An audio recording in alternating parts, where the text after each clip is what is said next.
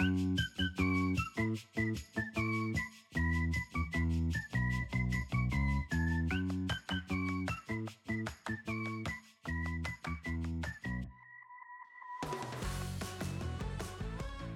everyone, welcome back to Why the Flick, a podcast where we watch a new movie each episode and ask ourselves, why the flick did we watch this? I'm your host, Claire. And this week, I am very excited to announce two guests are on the podcast. Please join me in welcoming John and Georgia from Comfort Films Podcast. Hey guys. Hello. Hello. We're so happy to be here. Yeah, this is I am so excited to have you guys. Um, for those of you who may not know or are new, I was on the Comfort Films podcast last year, uh, and I talked about Jurassic Park, which, for those of you who know me, it's like my all-time favorite movie. So I was very thrilled to come on your all's podcast and talk about it even more. Um, so definitely wanted to return the favor and have you guys come on my podcast. Yeah, we're super psyched to be here. We love talking Jurassic Park with you as well. yeah, So it's a good episode. uh, it was a Mhm. no brainer to say, yeah, we're happy to come back and talk to Why the Flick. Yeah. Um, and so for the movie that we're going to be talking about today, um, I feel like last week we got a little bit of a tease, or not last week, but last episode, because we talked about the menu and it stars Anya Taylor Joy. And so this week we're going to keep the Anya train rolling because today's episode we're going to talk about Last Night in Soho. It was released in 2021, directed by Edgar Wright. Edgar Wright, who is most famously known for, I think, directing Shaun of the Dead and Scott Pilgrim versus the World. So, this was definitely a movie that I have been meaning to watch and I did not get around to until you guys suggested it. So, I'm glad you did. Yeah, we we enjoyed this one a lot, and I thought it was hilarious that you just did the menu. Um, I was like, uh oh, you guys are becoming an, an Anya Taylor Joy podcast now. um, which, you know, is that the worst thing? Probably not, because No. I think she's great. No, like everything she does is excellent. And excellent. definitely. The menu was really one of my favorite movies of last year as well. So um, I thought that was a great pick. And this one, uh, we watched this because we enjoy Edgar Wright a ton. Um, I'm a huge Hot Fuzz fan. It's probably one of my top three favorite movies of all time. And really, I just love like the Cornetto trilogy idea. I think Edgar Wright's a really great director, and he wrote this as well or co-wrote it. Um, so when we watched it, I, you know, knew it was going to be a good movie, but I didn't know exactly what to expect. And uh, we just really loved it. Immediately wanted to watch it again after we had seen it. Um, so it's probably not a thing I would pick to talk about on our show, just because some of the themes are not super comforty. Yeah, this is yeah, I was gonna like gonna ask, movie. is this a comfort movie for you guys? Probably not. you know, no. the funny thing is, you know, we'll pick some things that are very questionable. Yeah. Um, Our next episode actually is going to be on Goodfellas, which is Mm. somehow, you know, managed to be a comfort film. But, uh, and we're doing a whole month on crime movies coming up. comfort crime. You Of course, that is comforting Yeah. to a lot of people. True crime is a very like popular podcast category. So Yeah. And I mean, usually we try to stay with things that, you know, aren't real people based. So, and I think we could have made a case for Last Night in Soho. But uh, when you asked us to come on, we actually thought, hey, this is a really good chance for us to talk about this without having to, you know, bend over backwards trying to explain Mhm. how this is comforting. well, it's a movie that we came to late. Like, I mean, we, you know, were just like one night, you know, let's finally do it. Let's do it. And we watched it, and we had no idea. I, I didn't remember any previews. I didn't remember anything about this. So we went in totally blind. So from the beginning, it was like, oh, wow, okay. You know, I thought it was a period piece from the beginning when we see Mm. Ellie dancing in, you know, with a newspaper dress, which is super cool, and she's listening to the tunes. I'm like, oh, okay. And then I realize we're in the present day.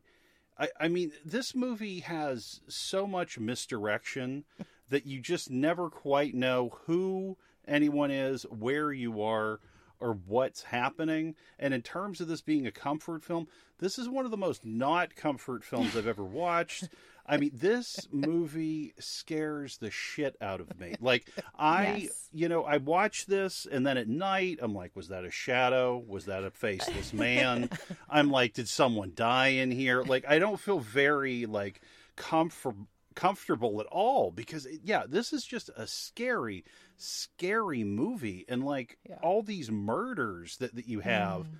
really bring you back to like i mean it's funny because it's like things that we keep ending up talking about it goes back to like hitchcock with like psycho with that particular type of knife and then michael myers same type of knife Mm. so it's like Yeah. these sexual crimes There's actually a, a, a music cue that's a psycho kind of music cue in one of the songs. Like Yeah. Edgar Wright specifically chose that song because it has this e e e kind of opening. Yeah. That- i mean the, that makes it- the Cilla Black song. Yeah, I noticed that. yeah. it, it's i mean you just can't i don't know this is just one that i i can't believe that it works out and i am optimistic i do think at the end that ellie and sandie are friends that that's one thing i really want to say i think that they are yes Mm. I think that they're friends. And so I watched this like three times, okay, in the past few days. And, and the one thing I want to say off the bat, which I think ties into why they're friends, and this is weird. I don't know. Maybe you guys could give me something. Is okay, when we see Sandie come into the Cafe de Paris, and, you know, the doorman's like, Do you have a man with you? And she's like, No, I'm alone. And then she does her, you know, her mirror tap hmm. okay? And then we see Ellie appear. Now, this is bookended because at the very end, after Ellie's fashion show, you know, she sees her and they do that tap together in the mirror.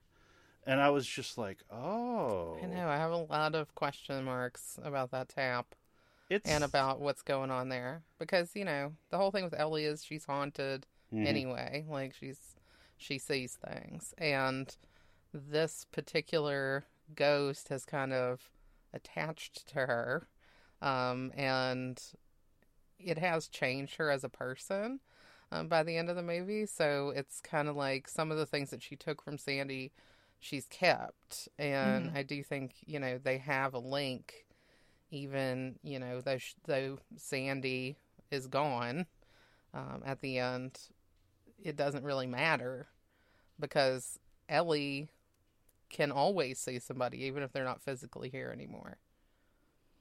Yeah, to me, at the very end, it almost felt like this is another, not maybe like, I don't know if collection is the correct like word to even say, but just like this is another ghost who's going to continue to follow Ellie, similar to her mother who keeps showing up in the mirror um, in the beginning.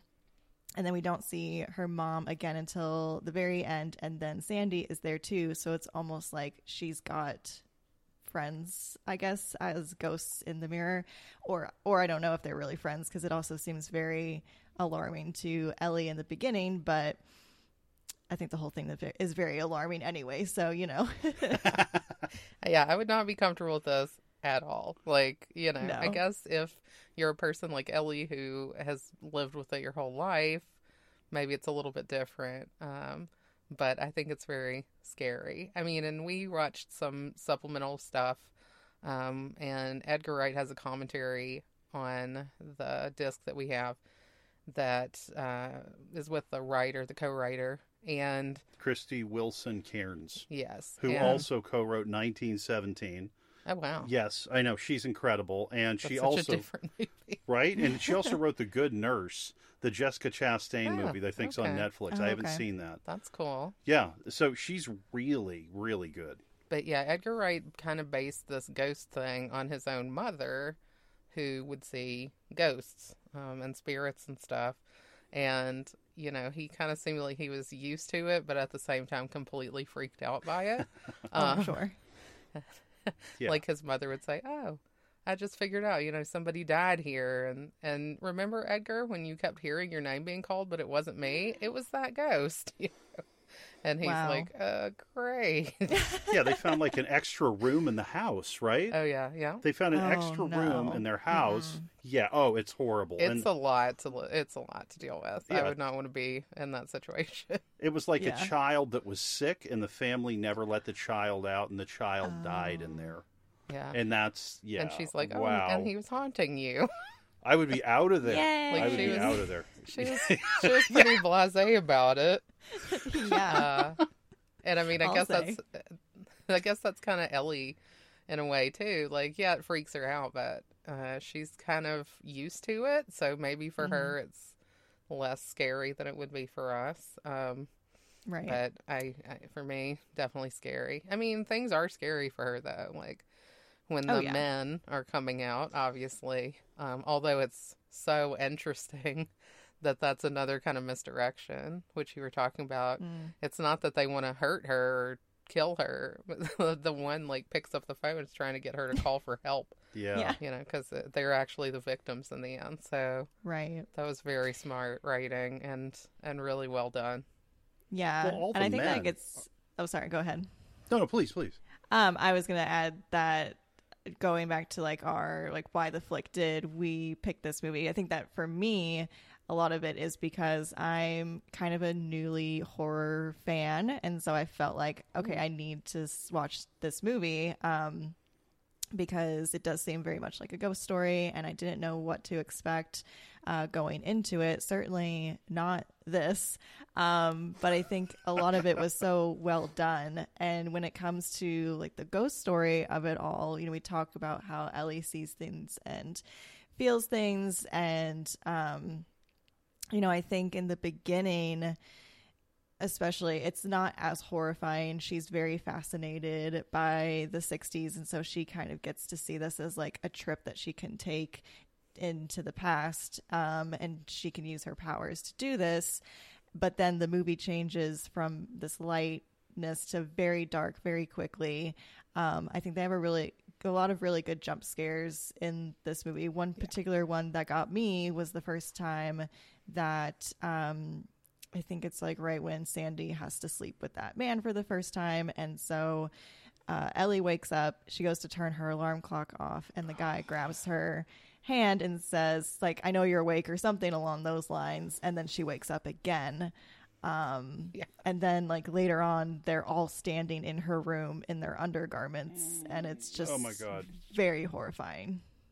Yeah, it's it's it's really gross because you know the the life that Sandie had to live was horrifying in a very real, non supernatural kind of way. Um, and even though those men, you know, as ghosts are victims because they've been murdered, she was the victim in life, you know, when they were alive. So it's really, it really kind of makes you question, you know, who's who's right, who's wrong. I think that Mhm. there's a kind of an ambiguousness here. Um, and I like that because it really makes you think, you know, like, yeah. is there justification, you know? And one thing that Edgar Wright was playing off of, which I think is so brilliant and smart, and this is one of the reasons I love him, is because he just takes these ideas and kind of mashes them all together. Um, you know, this is a girl, Ellie, who is obsessed with the 60s, and he kind of takes that obsession and takes the idea of like these old movies that were popular sometimes during the 60s about like young girl going to the city and kind of you know she's hoping for stardom but then you know things are dangerous and bad there. So really these morality films of the 60s um, and that's kind of sandie's life was like that. And i love how he makes that work because the first scene that we have with sandie we're with ellie. We think this is like a great dream. You know she's getting to like live this perfect 60s life that she's thought of and it's very idyllic um and you know it's all eyes on her. She's got this great pink dress which i think is really unforgettable. Hmm um you know she kind of walks into this really amazing hopping kind of bar and kind of owns the place immediately you know? And it's just this really exciting time to the point where, like later, you know, that night, the next night, Ellie can't wait to get home so she can try to continue this. Um, but then very quickly, everything kind of turns and uh, goes down a totally different path. And I just love the way that they did that because I wasn't expecting it. There's a lot with this that, that like the structure is incredible. Um, in, in, talking about this movie, I find it difficult because they have so many layers that, that are interconnected.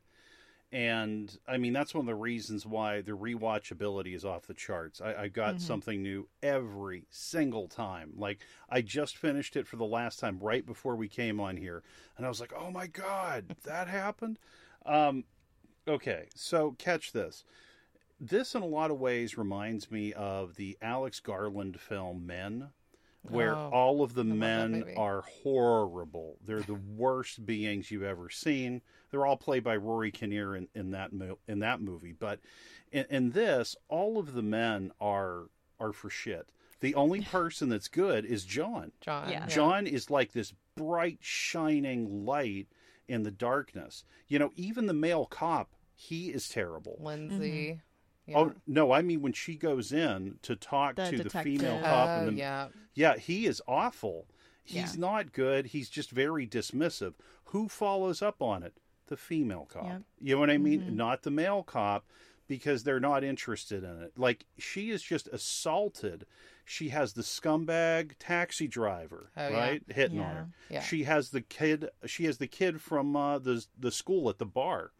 You know, saying some Oh, pretty gross, yeah. lousy stuff the too. drunk kid, Yeah, and then the other kid at the party who's Yes. like just insults the music she's listening to. right? It's like, it, and then when she goes to the library to check out the information, she has that guy too, who just is like, "Oh, you're, you're looking that stuff up about murders." Like, no one likes anything she's doing. And then we have Terence Stamp, Lindsay. Now that's okay. This gets weird. What I have a question about um, is Lindsay possibly the father of Eloise? Because we have all these things. Did you think this too? Yes. Okay, great. All right. This is like a plot like, hole that never got followed up on, and I was just really upset by that. But yes, continue. See?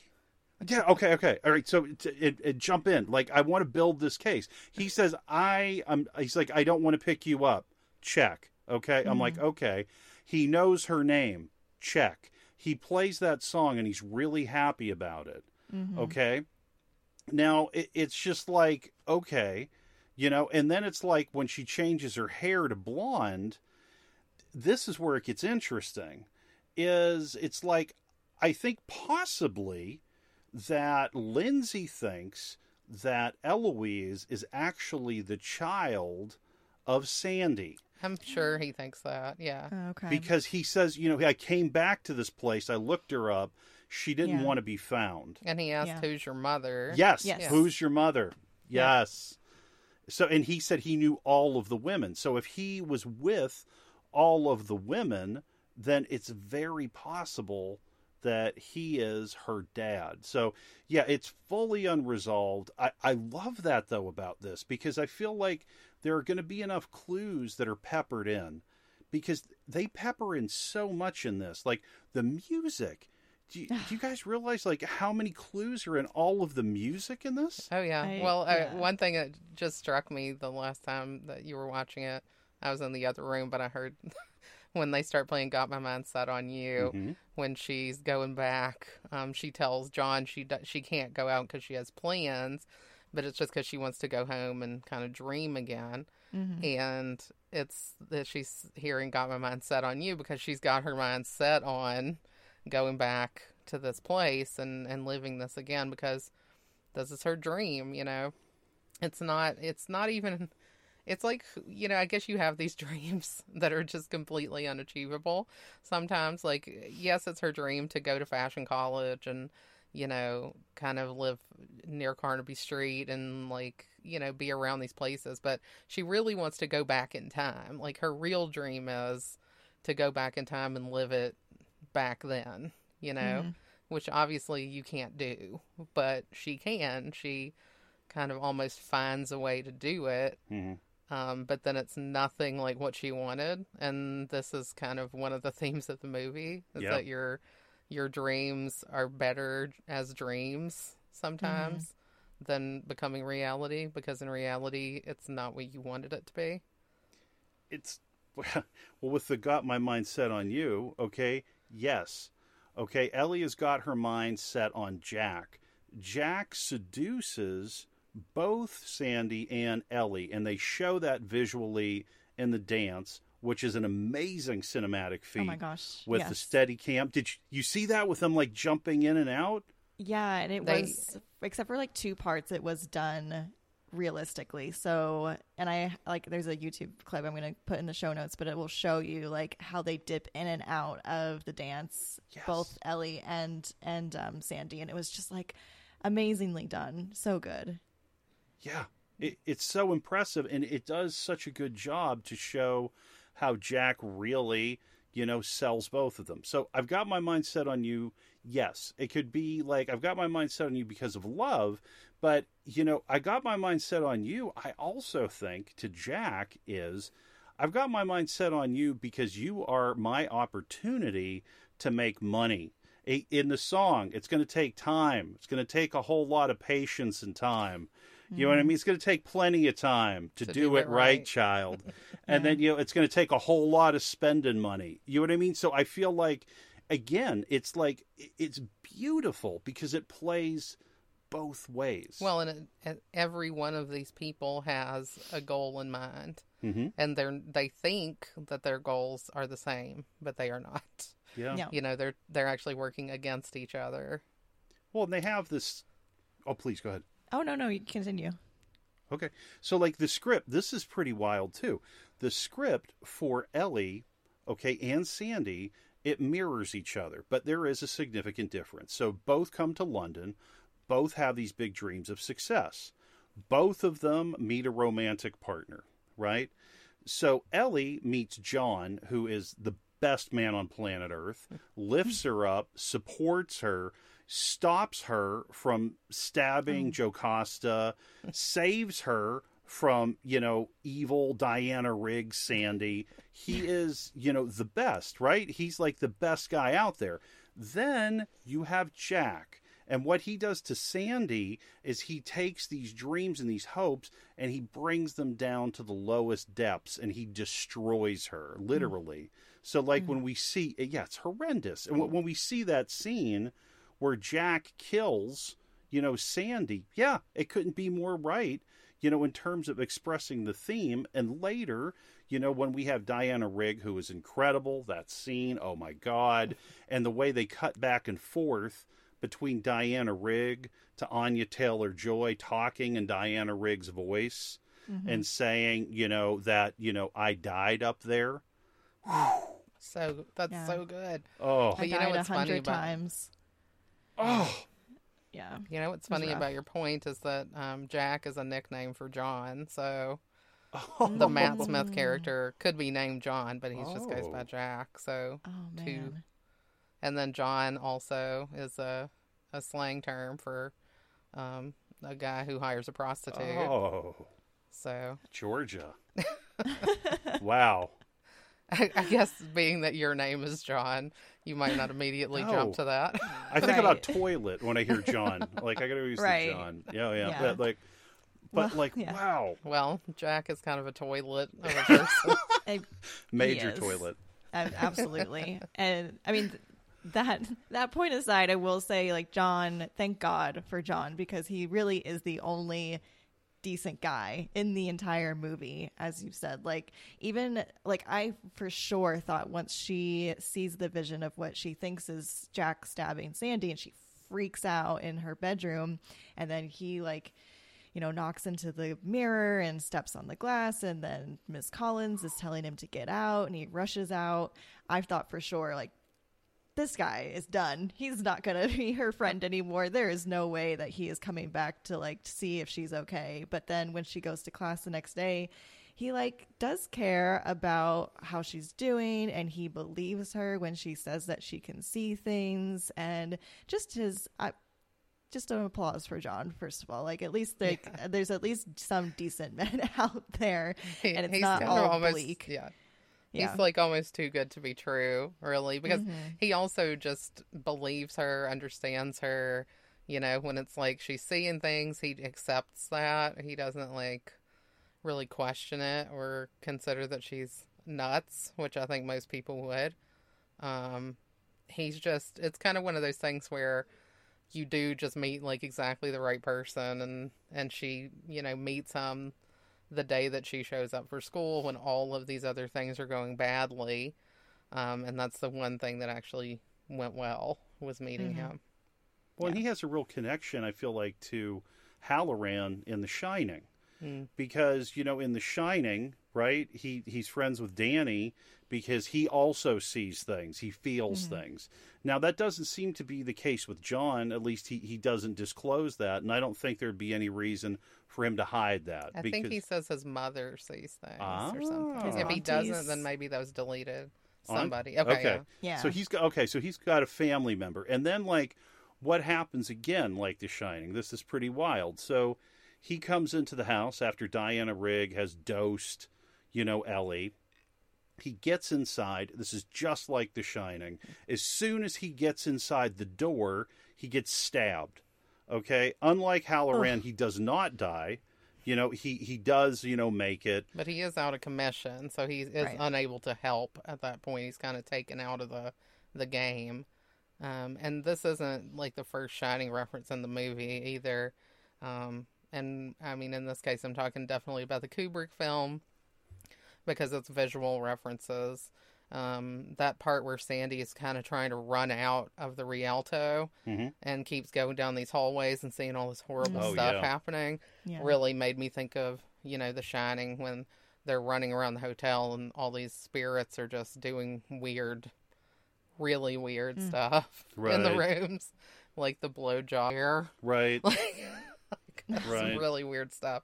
And there is kind of a blowjob situation going on in this Mhm. too in one of the rooms. Well, we also have like the the follow through with the Shining in this end sequence because you know in the book, right? Jack Torrance he stays in the Overlook and he blows it up, right? Of Mhm. like all the boilers go and he blows up with the hotel. And Diana Rigg does not want to leave because she realizes what she did, like Jack Torrance, and is like, this is the way, you know, it has to go. There is no saving me, you know, save hmm. John and go. And so as she takes off, we actually have the fireman knocking in the door again, like The Shining, where Jack Torrance is busting open the door. And the way that he's busting open the door is like a fireman, because this is weird. Like Jack Nicholson was trained as like a volunteer fireman. Mhm. So it's like we have like all this stuff. Yeah, it is a layered upon layered. And this is the Edgar Wright thing again. Like, he can just take a million things and just mash them together into one, and you can still appreciate each of the things distinctly. Um, he's definitely using um, different horror movies, you know, famous ones, and then some not so famous ones as a reference. And The Shining is one that I picked up big time because we love that movie Oh yeah, and we've yeah. watched it many times. But um, Suspiria is another one, the Dario Mhm. Argento film. Um, yeah, Well, and Psycho Yeah. and Halloween again both have Yeah. these heavy sexual themes, and this is so sexual. The knife, she only uses a knife to kill men. Let's Yeah. remember that. So it's like she's penetrating the men. That that's Mm-hmm. how you know that that goes. And also when the whole house goes up in flames, it's like the cigarette goes into the record collection and it goes into the record box. And the record in the front is Dusty Springfield. And in the movie, she sings that song "Wishing and Hoping," right? It's a very Mhm. hopeful song. And then we literally again see that go up in flames. set flames. it on fire. Yeah, Yeah. that's amazing. it's I, Yeah, all the, s- details. The symbolism is crazy. Yeah. Man, I, I mean, it's just like, I don't know. I took like 10,000 notes and I was like, oh my God. oh my God. Like, it, it- there's just so much. There's so Mhm. much that There they were so able to do. Well, it's one of those things Yeah. where it's almost overwhelming. Like when you go to watch it and knowing that we're going to talk about it, at first I was like, oh gosh, maybe I shouldn't have picked this because there's maybe too much. but I'm so glad you did because like it is so rich. There is so man- like much to talk about and discuss um, within this movie. Like I, I'm like, how am I going to talk about all of this before like within this timeout or limit that we have? But um, one thing I do want to talk about, especially when it comes to themes in this movie, um, is the and we've already talked about it a little bit, but the danger in glor- glorifying the past, like Ellie does with the 60s. And, you know, for her, she sees the 60s as this great time and this just like everything was just better back in the 60s. And I think that it kind of speaks to how people will say the good old days or times were simpler back then, but really that's not the case for especially minorities um, in the past. Oh, yeah. And so we see that breakdown of Ellie's, you know, rose colored tinted glasses throughout the movie.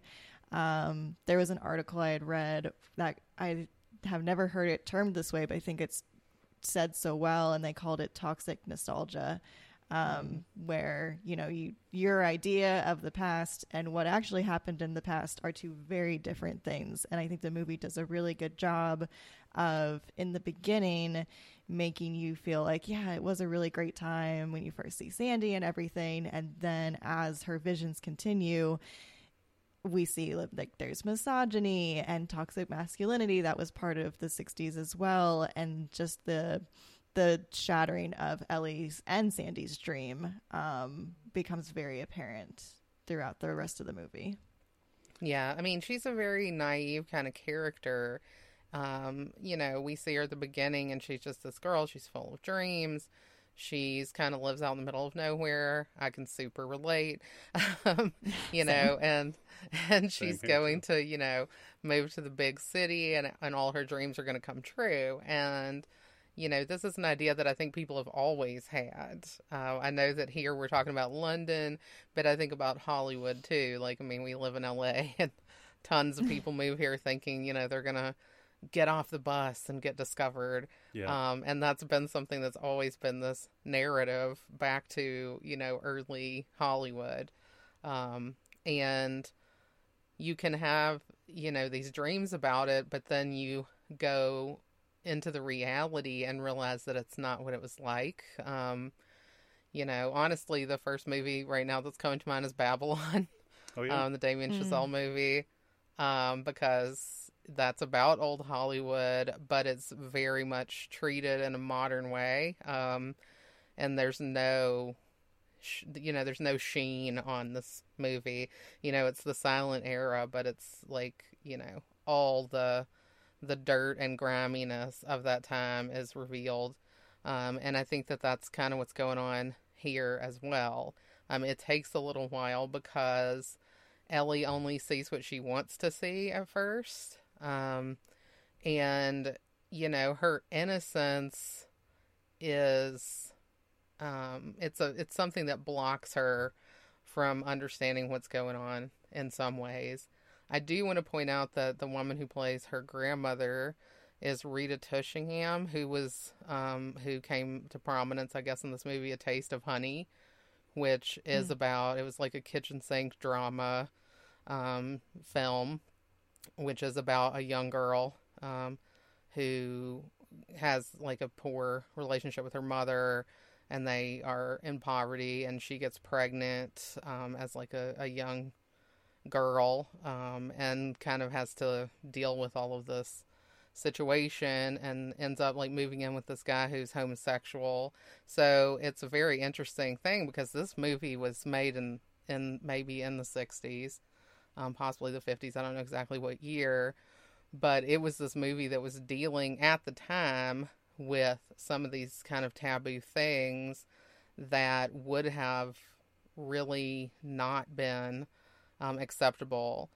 And, you know, those were things that were happening that we never think about uh, when we do have this tox- toxic nostalgia about looking back at only the good times. Um, it wasn't good times for everyone. And Mm-mm.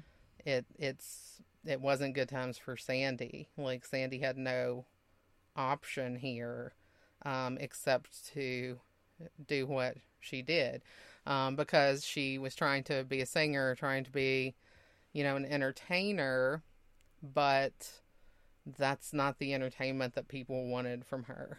Um, Right. and you know she didn't really have alternatives once she got hooked up with Jack. That was it. Well, there's a whole thing that was interesting. Again, it was like on these special features. And Edgar Wright told a story from Diana Rigg. So Diana Rigg said that back in the day, she actually went to the Cafe de Paris, and she, when she went in, you know, when she saw the set, she said, "Oh wow, this looks just like it, but it looks bigger." And she remembered, you know, seeing, you know, someone perform there, and it was great. But she also remembered the stairs and going down the stairs and how there were like this line of men that just ogled her when she came in. And, you know, obviously she hated it. So it, it was like a really, really interesting thing because it, in her own actual life, you know, it was like we, we had the, the two sides to it. Because Diana Rigg was huge. She had the Avengers. She was in On Her Majesty's Secret Service you know that movie really stands out because her character in that is very modern Yeah. it, it is not the, the typical female lead that you see in those films Yeah, she's not a normal Bond girl at all. She, you know, she's smarter than Bond. yeah she is and she's better like bond breaks down and cries in that movie Yeah. and, and she holds it together it's it's you know it, it's amazing that, that she did so much and then of course you know this was her her last performance yeah, it was very intentional for them to cast Diana Rigg and Rita Tushingham in this movie, um, because each one of those actresses evokes a certain thing um, that was very important to have in this. It's thematically important, and of course they're amazing actresses, but they, you know, carry this huge kind of aura around them. Rita Tushingham from Taste of Honey and Diana Rigg from, you know, pretty much everything she did yeah um, as a young woman. Yeah, I think this whole film speaks to. I mean, Edgar also really loves the 60s as well, from what I read. And, you know, so he was really inspired across the board when it comes to this movie. But he too admitted that there is something very like nightmarish about romanticizing the past and you know why it can be wrong to do that and we see that throughout this movie. Um you know you mentioned how sh- you know she experienced the ogling from different men in the cafe de paris and we also see that when sandie goes into there for the first time and a Yeah. guy approaches her and she's like he's like i'm the owner and she's like i don't think so and just brushes him off. And i think that is the one maybe like one of the first misdirections that we get because jack seemingly stands up for sandie in that moment. Um, he's like she told you to go away. He, then the man calls her a whore and so jack goes and punches him. And so you're meant to think that jack is like oh he is a good guy and he's trying to really help sandie. And then it goes all downhill from there and you realize like later on he's befriending that same man. Um in the at the bar at the burlesque show and so really he there was no uh re- redeeming him um by any means Yeah, it was like Not at they he had an arrangement with that guy. yeah it seemed Um, orchestrated yeah, yeah. I And- mean, I think that there's there's even a, a Right. part where uh, when Matt Smith is like walking onto the floor to dance, he kind of like indicates over to somebody um, at the bar, and and it's possible that he was indicating over to that guy, like, oh yeah, you know, come over now, it's showtime yeah. you know, and then he's gonna pay him to like do this thing so that he can convince Sandie that he's a great guy and she should, you know, trust him. Well, let's not Mm. forget the scumbag bartender that you know refers her to Jack. Yeah. You know, it's like I feel like everyone, all again, I feel like all of these men are working together Well, that's a question. to yeah. entrap her. That was a question Yeah. when I was watching the commentary with Wright and Wilson Cairns.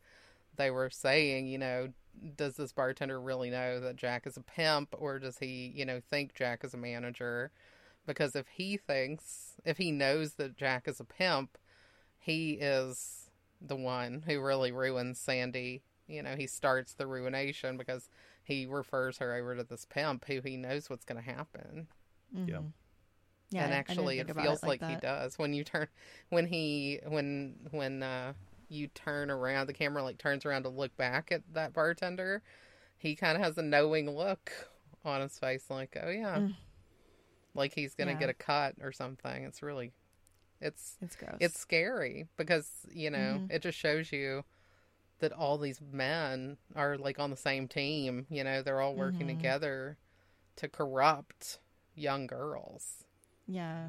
And I feel like Ellie experiences that too when she first goes to London when she meets the taxi driver. And I think at first you're like, oh, he seems really nice and he's trying to help her out. But then he gets super creepy and he says, you could be a model, you've got the legs for it. And then she has to adamantly be like, let me out of the cab immediately before he finally like pulls over. Um, and but then he lingers on the curb and she has to wait till he's gone for her to leave. And you know it's it's still like very pervasive. I'm sure it was more pervasive in the 60s but still pervasive in now times too that it is a dangerous world can be for women. And you know especially also when ellie um, is in trying to investigate what she thinks is Sandie's death, and she gets that box full of newspaper clippings that she's scrolling through, and there's just one box for one year, um, and there's just so many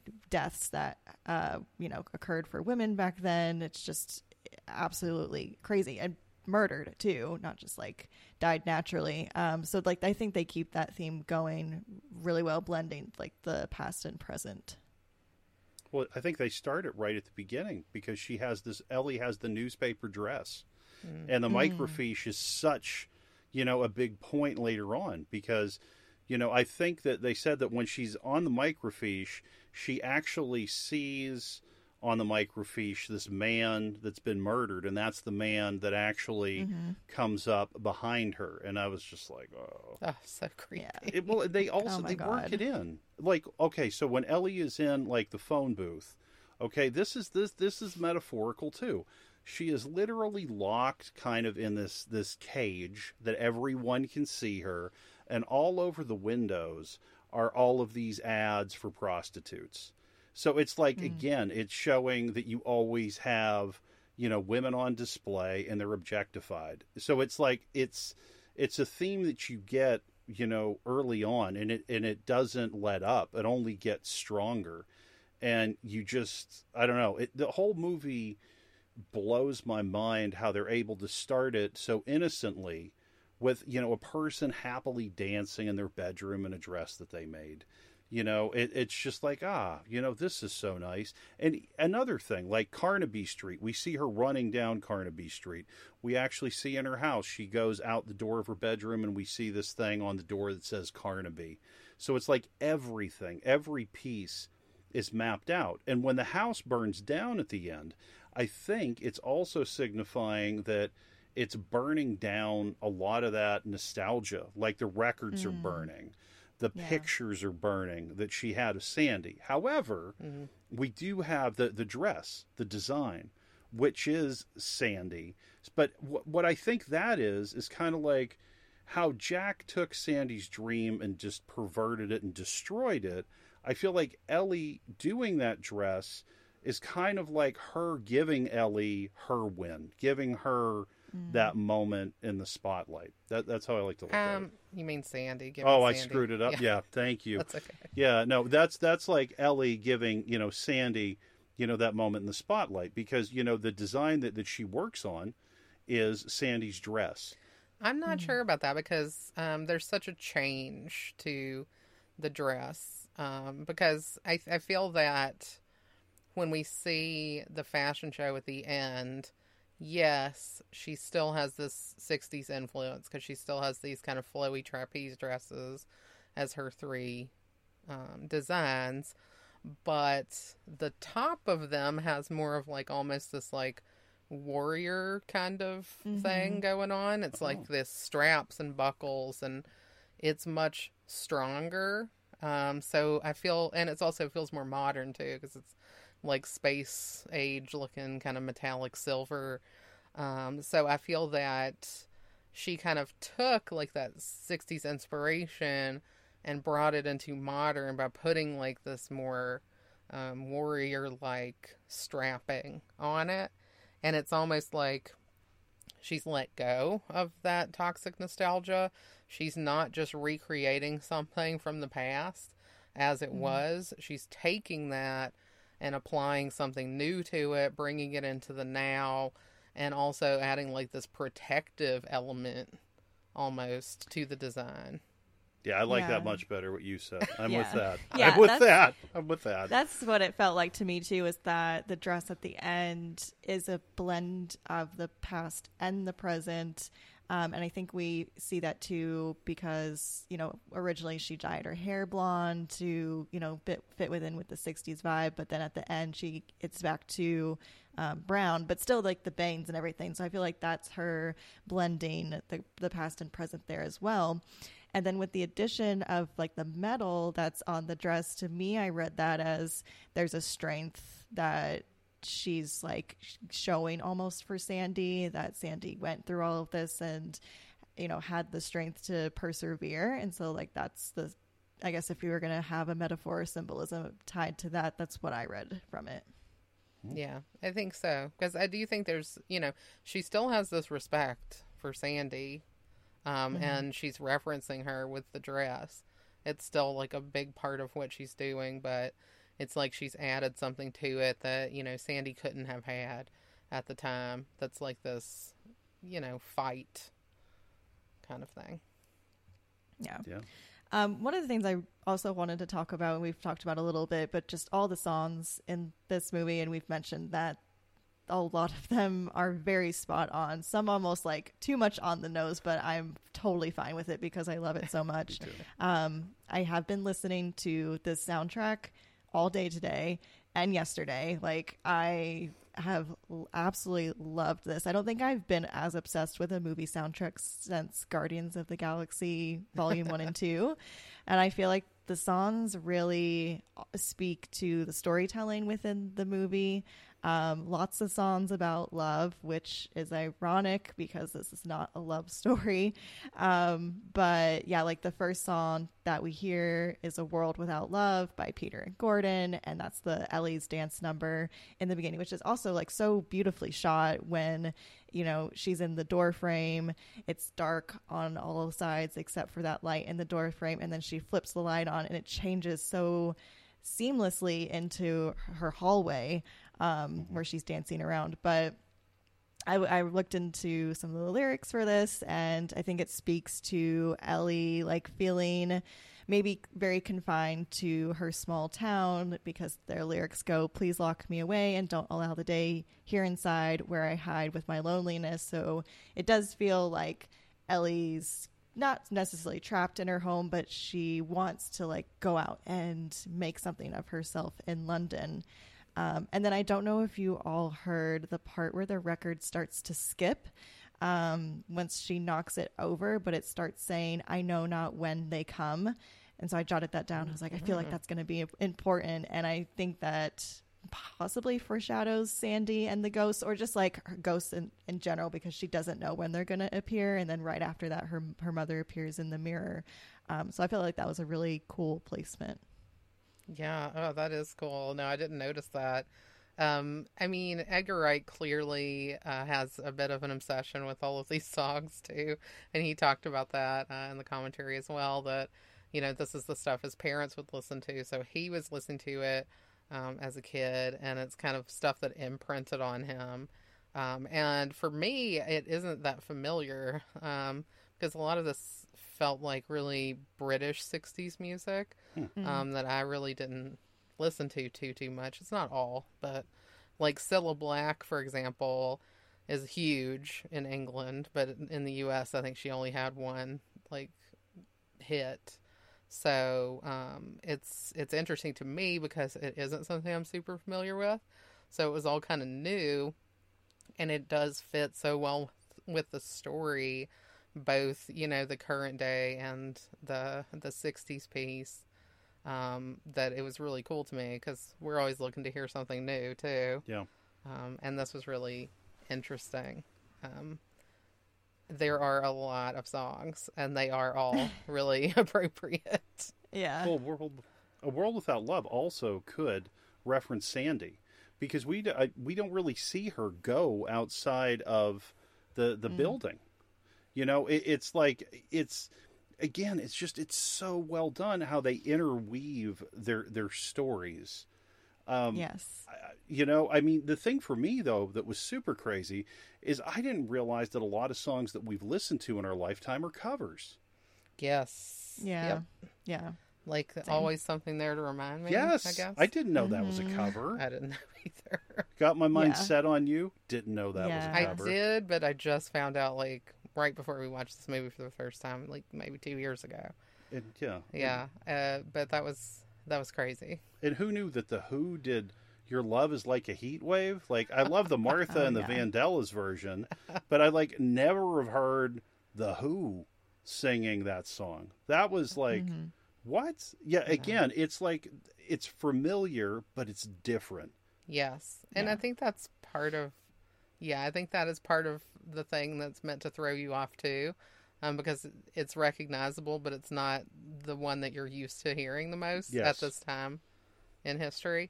And so it kind of feels a little bit weird. And, you know, directors will often do that um, to kind of throw you off a little bit so that you're you're a little bit uncomfortable in a weird way. I was uncomfortable this entire It's like a movie. psychological manipulation technique. Well, one point that you were about to make, I think you should start there. yeah, I'm gonna. because- This is crazy. So I I took the time here, so I was just rolling through my notes. I'm like, what did I miss? Okay, so get this.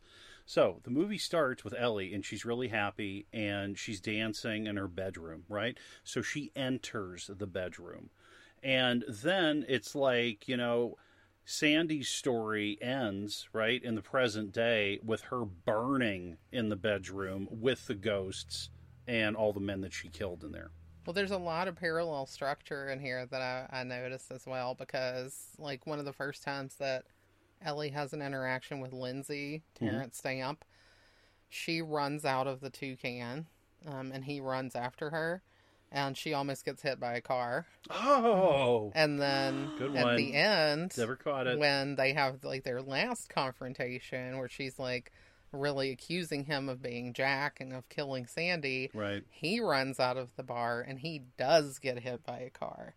Um, so I feel like we're, We're, pretty certain he s- died, right? Like, Yeah, I, that was the que- another question.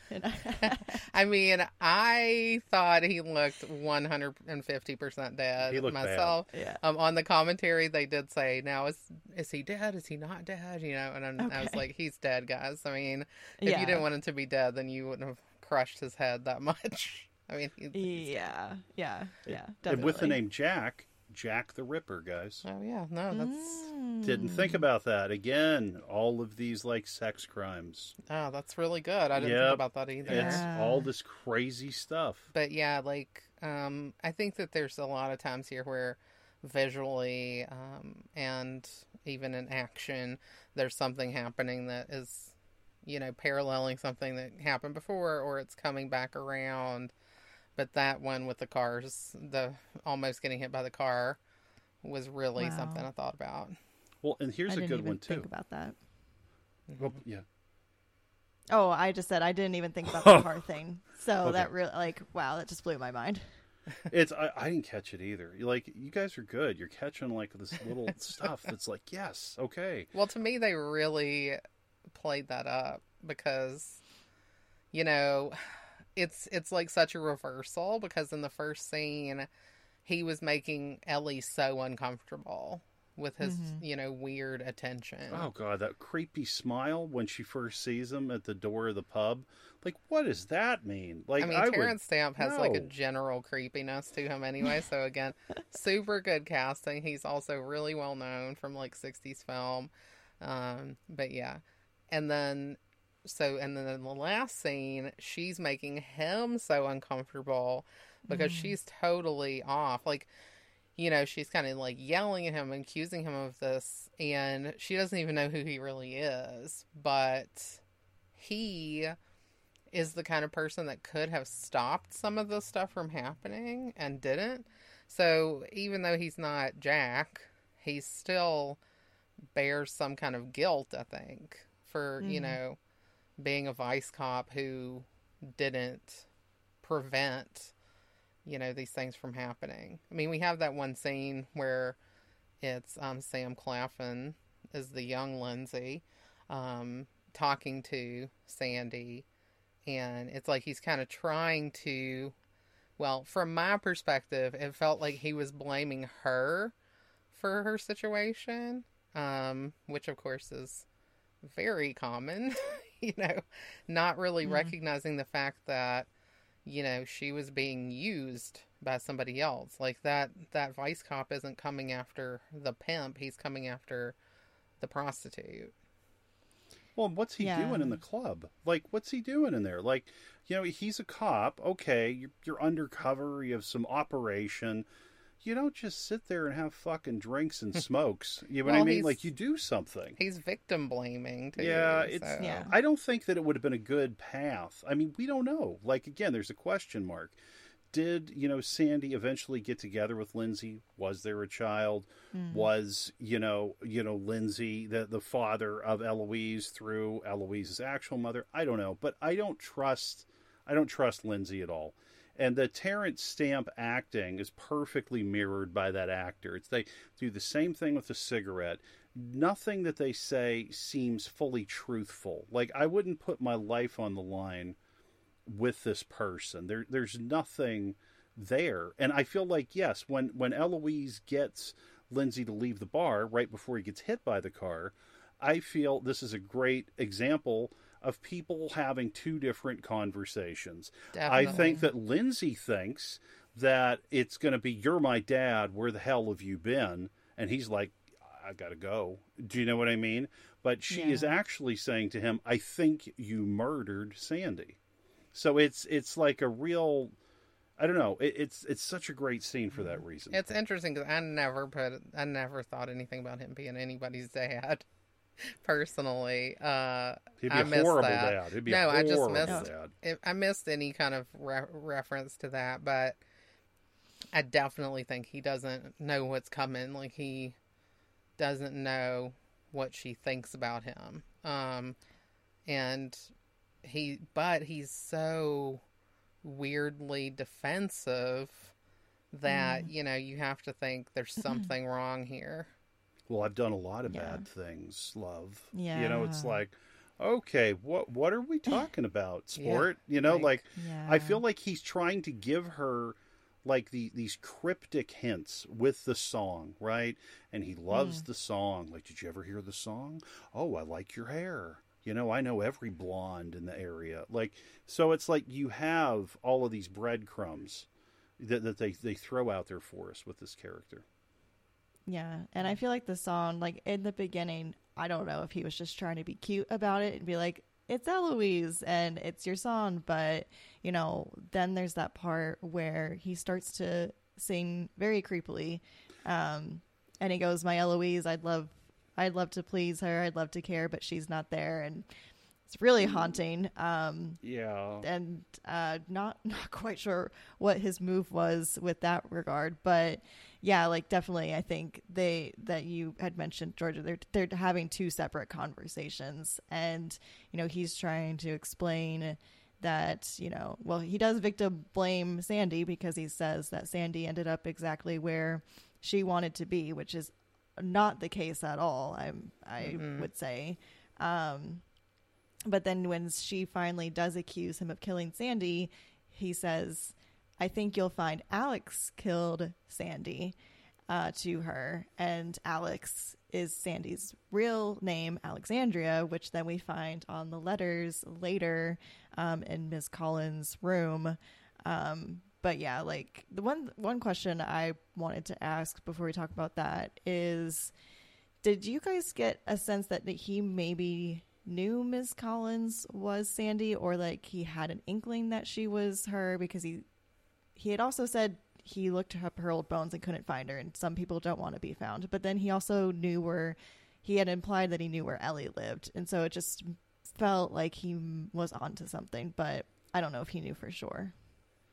I think he might have had some sort of an idea. It was kind of like, you know, you see like cop movies a lot of times where, like, or even real life true crime kind of stuff, where uh, a cop has a certain case that was never solved, like stuck in his head.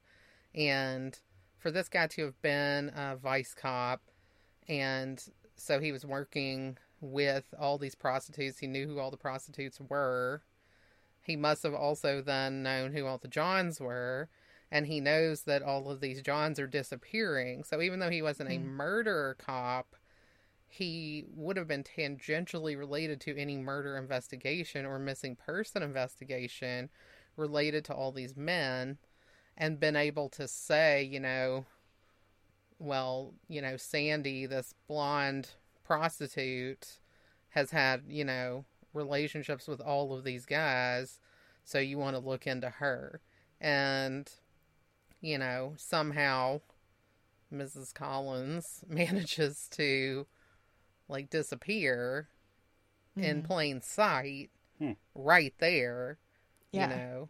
Um, and so it feels like he might even have known that it was her but he couldn't prove it or he couldn't ever, you know, maybe he didn't want to prove it because he didn't really care. Mm. Like, I'm not sure. Like, I don't know what this guy's angle is, but I do think it seems like it's been something that has obsessed him um, mm-hmm. to the point where he's still hanging around thinking about it. Yeah.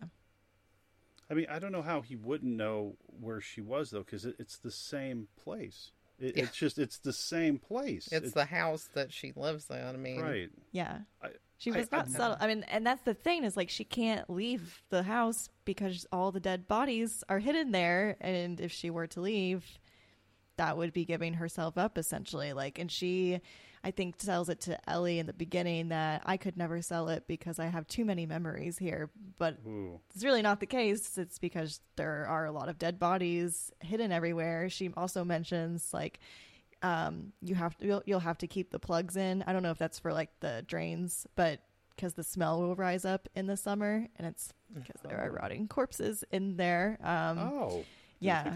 There's just so many like. I mean, I'm sure they'd be dead like bones at this point, but um, there's just so many like teases to Miss Ms. Collins being Sandy that you don't pick up on until I did not know until she was sitting in the room with her drinking the tea, and I was like, they're really lingering on this scene in particular with her saying goodbye to Ms. Collins. So I was like, oh, and then it hit me that right before she said it that I was like, that's Sandy, but I had no idea until that point in time.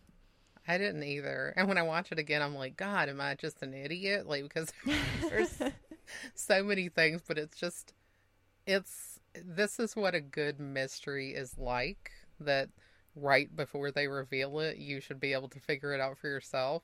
And that's exactly what happened to me, too. Like, I overlooked so many things. I overlooked the mail, I think, um, that had Alexandra mm. Collins written on it. I mean, I didn't see it until later, you know, a second viewing. But yeah, right when she gives her the tea, I'm like, boy, this lady's starting to act kind of weird. And then I'm like, oh my God, it's her, you know? Yeah. And so it's like you figured it out, but you figured it out like literally seconds before they were going to tell you. Um, but that's yeah. perfect. That's exactly what should happen in a mystery. Well, I also think the house, again, is, is like a, a metaphor. So all of these dead bodies are in this room, in the walls, you know, in the floor. And it's like compartmentalizing, you know, it's like mm. it, it's here. And I, I feel like we bring that even further because they talk about, you know, we have these faceless men and people will disassociate, right? And they won't, mm. you know, you won't want to remember this. And yep. it, you have them, you know, it was so creepy the way that they did it because they would have the men, the, these you know ghost men, do the same action like two or three times, and then they put it all together. So it's just like this whirring blob, but you can tell, and like every action that they had, they wanted to be terrifying. Like the guy taking his tie off, I'm like, is he going to strangle her? You know, like what's going to happen? I don't feel comfortable. You know, the first guy that she sees in the bedroom for me is by far the absolute worst. That was the biggest scare for me with the men because it Yeah. was just like what you know, and he was just right there. He was yeah, just right there. a very like jumpy kind of a scare too. The others are just more um menacing, but it's Mhm. menacing in a different kind of way. Like it's it's not a jump scare, but it's just terrifying. The tie guy Tyga, yeah. really, really was telegraphing gross stuff to Oh. me. It's like uh, it's like Hitchcock. It's like Frenzy, right? Yeah. Wasn't that the necktie killer? Was his name or something? Again, we got sex crimes. Yeah, Again, it's yeah, again, Yep. Edgar Wright is drawing on like a rich history of gross dudes in film. right. Oh my Yeah. god, yeah. The other great misdirect that I think they did was when Ellie first thinks that she sees Jack stabbing Sandy in the bed. Mm. When I watched it the second time, you never see Sandy really get stabbed. You just see blood spewing everywhere. You see a frustrated look on Jack, and that was sorry, that was another thing because she cuts him, she cuts Jack on the face. And when I saw Lindsay, I kept looking to see if I could see a scar, and I never did. And I was like, that seems weird, but it does seem like it's Jack. And then obviously it wasn't him. Um, but when you see that in the bedroom, um, in in the scene, Sandy's laying in bed, and she looks like she's like taking her last breath, but I think she's just like um, exhaling just out of the stress of everything that had happened. And you see in the corner that Jack is transparent and that he is starting to Mm. like float away. So that is him becoming a ghost. And I didn't catch it until the second watch. And then obviously, once you realize what actually happened, that Sandy did stab Jack, it all makes sense um, at the very end. Wow. Wow, yeah, I didn't notice that either. That's a really good rewatch of scene though because they, you know, I did rewatch it as well to see if you know we see her getting stabbed and you don't, but it's Mhm. from a different, it's from the opposite angle. So like it, his uh, Jack's body is kind of covering the action from the first vantage point, and then from the other way you can see what's actually happening. Yeah. It's so well done. I mean, they just do such a great job of leading you all sorts of different ways until they like have you right where they want you at the very end ju- much much like ms collins has ellie where she wants her at the very end. Um, which i do want to talk about ms collins sandy and how complex of a character she is because you know obviously all of these terrible things happen to her and she is justified in I feel like what she did, but then she also is attempting to murder Ellie at the very end and, you know, to cover her tracks to not be found out, she stabs John like we said. There's just like so many complexities to this character that make you feel so many different ways and I think I love that the most about this movie. Yeah, that's probably my number one thing too. Like, and and especially when you just take into account Diana Rigg's performance, and also that you know she, just the look of her. You know, she looks like this old grandmother. You know, who you Mhm. automatically are going to assume is like a sweet old lady, and you know, even though she's you know a little bit sharp, even the first time she meets Ellie. Um, you just are like, okay, well, she's just a strict kind of older lady, but she is a person who I do think that she had justification for all of the people that she killed, at least in her mind. Um, psychologically, she had been damaged, destroyed. She had PTSD. She has all these issues um, from what happened to her.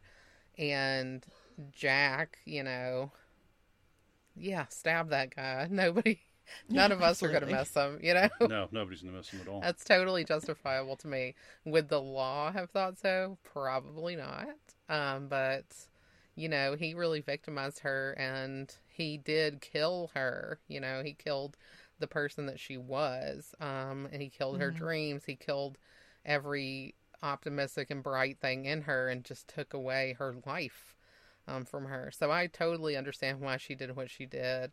Um, but it kind of shows you that like corruption corrupts absolutely because you know her um, even though we we can kind of find her behavior justified in killing these men the things that she has to do to not be caught are are the things that are a problem. So like yes, Yeah. you know, hiding all the bodies, um you know, and and she says she's had other boarders too. Yeah, what's that? Like, has she killed other people? We didn't see any bodies of anyone except the men, you know, that she had been with. So I had that question too. And, like, let's take it a step further. Does Miss Collins really exist? Or is this just something that Ellie sees in the house?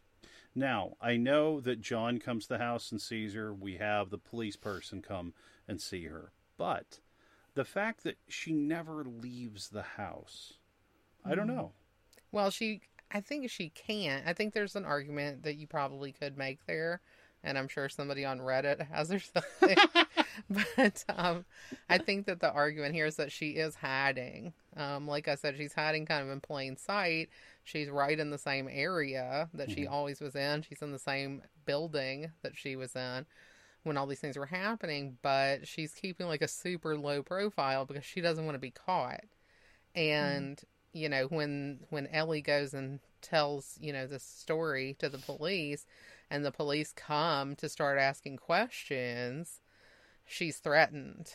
You know, her her complacency is threatened and this thing that she's gotten away with for years and years is bubbling up to the surface. So, you know, in order to keep that secret or to continue to keep that secret, she has to, um, you know, get rid of Ellie, which is what she does attempt to do, but she can't go through with it. Um, and Yeah. she's, you know, upstairs and she sees like all the ghosts and everything, and she realizes that she can't fight this anymore. Um, and it's, it's tragic to me because this is the end of a ruined life. Um, because her life was ruined by what happened to her with all these with Jack and with all these men and and with being forced into prostitution and then getting revenge on that person and trying to like free herself from prostitution she had to commit murder multiple times serial murder to do that and there was no way out. Like she wasn't in jail but she certainly wasn't free. You know she's been kind of mm-hmm. in a prison of her own making for what 35 40 more than 40 years by this time. So it's you know it's a cage that she's in anyway. And now that she's like so old she's never going to escape it. By the time she goes upstairs and she sees you know all these men she knows she can't get away from it and she tries to kill herself with a knife she like Right. tries to cut her own throat and ellie stops her Yeah. but then she just burns up in the fire anyway. I kind of wish she had just let her cut her throat because burning to death seems pretty awful. A world without Yeah. love. Again, it's like again, it Yeah. goes back, right? Lock me away. I'll hide with my loneliness, right? Mhm. Yeah. I, I, again, the And I- music, guys. Yeah, yeah. And I think that speaks to Ellie too, because obviously Ellie didn't really need to save her after the fact that Miss Collins was trying to poison her with the tea.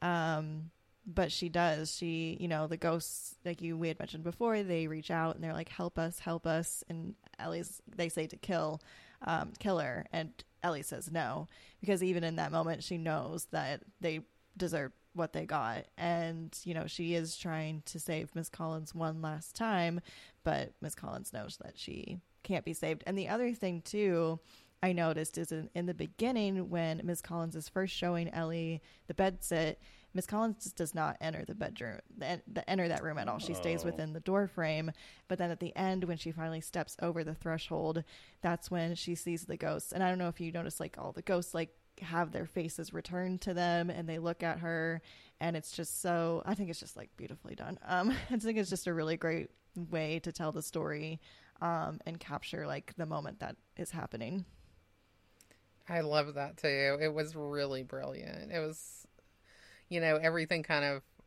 comes to a head in a very real way at that point when she crosses the threshold into that room.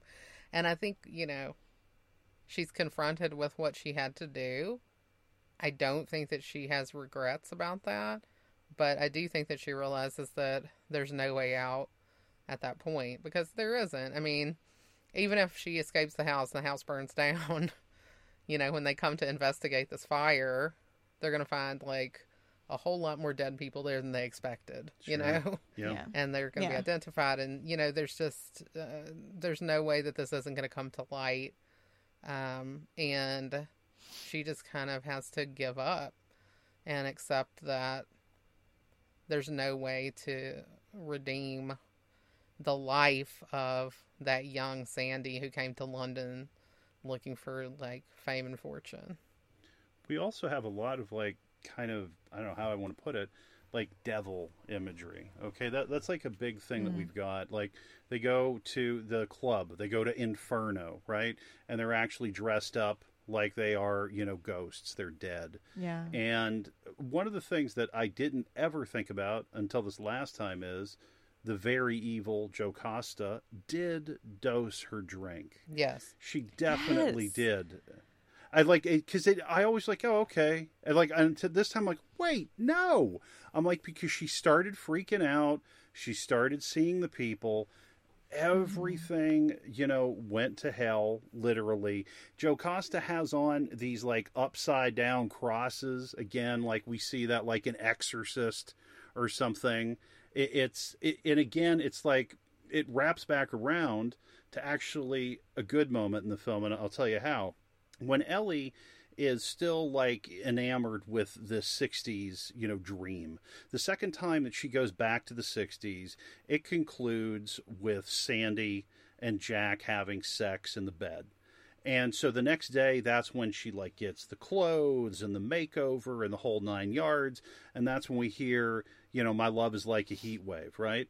And so the lyrics of that are whenever I'm with him, something inside starts to burning and I'm filled with desire. Could it be a devil in me, or is this the way love's supposed to be? It's like a heat wave burning in my heart. I can't keep from crying. It's tearing me apart. A- again, it's like Yeah. they ha- it's all of it. Mm, Like love that destroys. Yes. Is what that's about. It, Mhm. again, Jack destroys. John brings everything. He brings growth, Mhm. love. It's I don't know. It's Well- up and down everything. Yeah, the Jocasta Yeah. thing, like we haven't really talked about Jocasta enough probably because uh Jocasta. What a jerk. Um but Oh, yeah, I she- have words for Jocasta. we, I think we all do.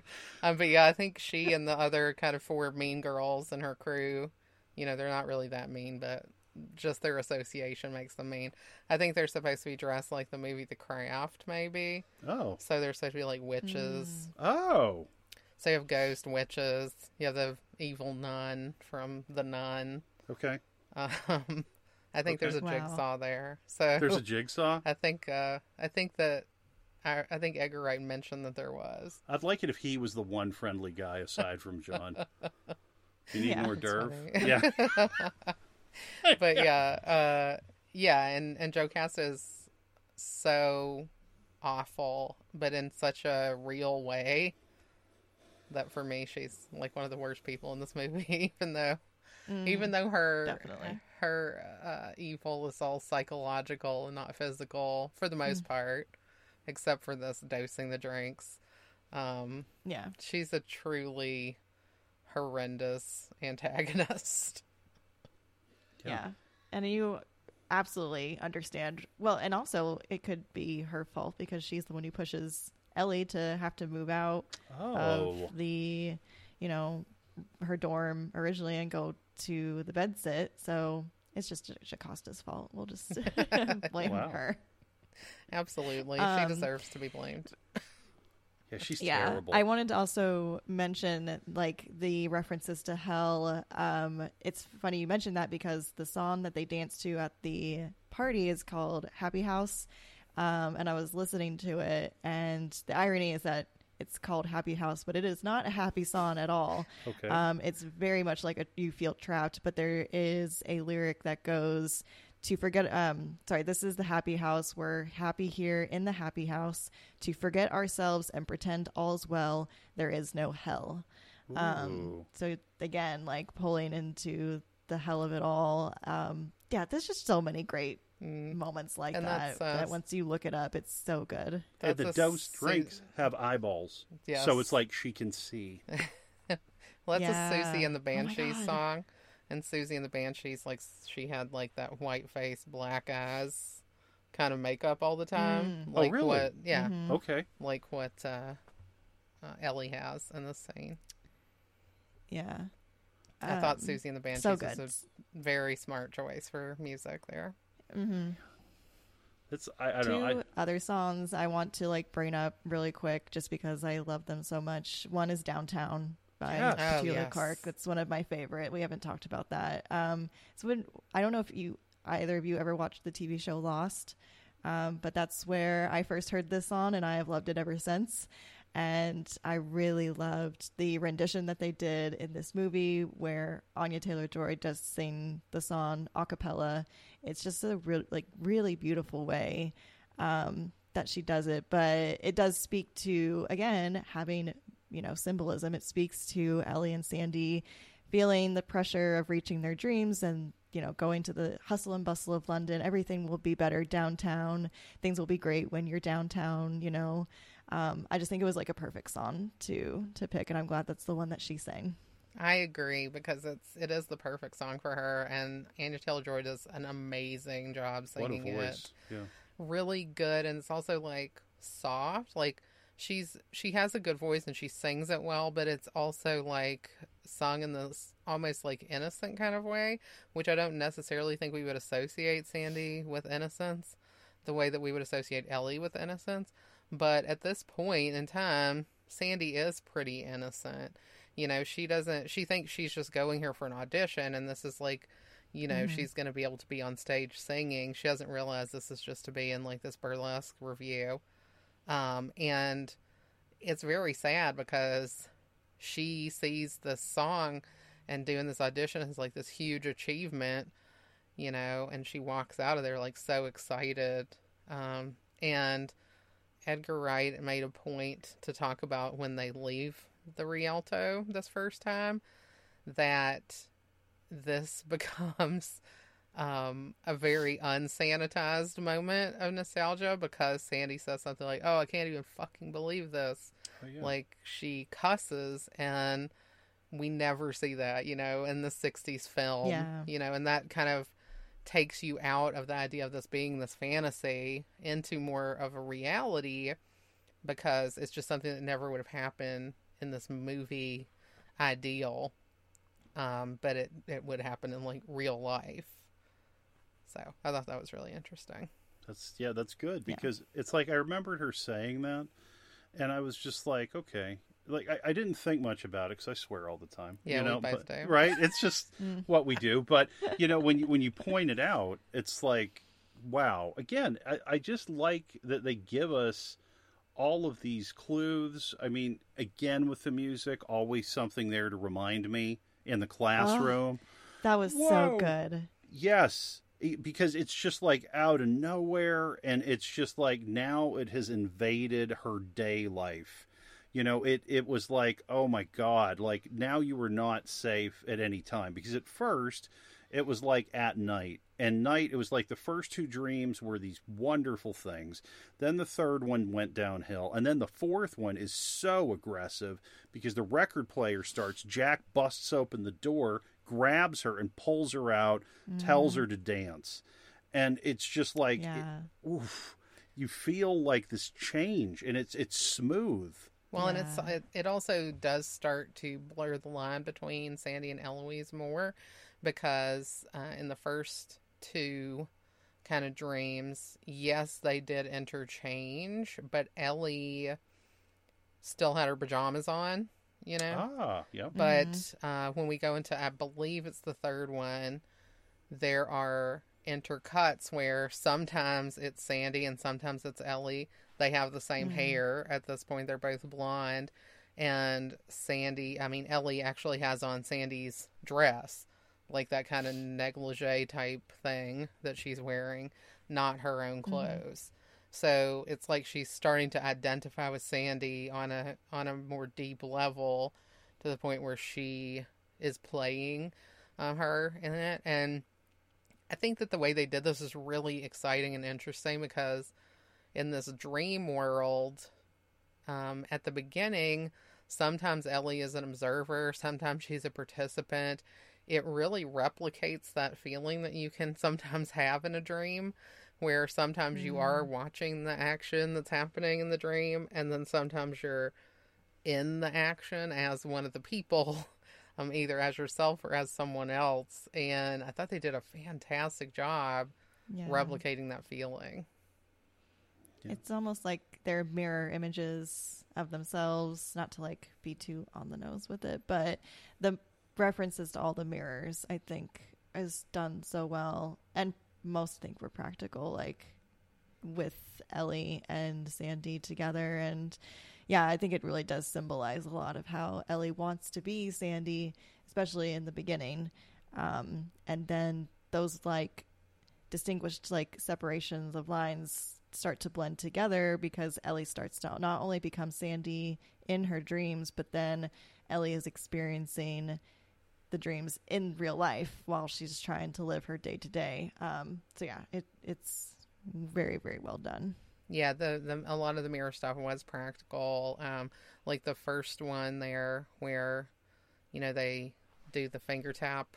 Um, Oliver and James Phelps, who played Fred and George Weasley in the Harry Potter movies, are the doorman. Oh my god! the they're twins I and they that. look exactly alike. So one of them is on it's not a mirror, one of them is on one side of just this room and the other is on the other. And they're both playing the doorman with with each girl. So it's Yeah. it's just practically done, which is really cool. Yeah, it's awesome. Well, is there anything else you guys would like to talk about before we get into some of our segments?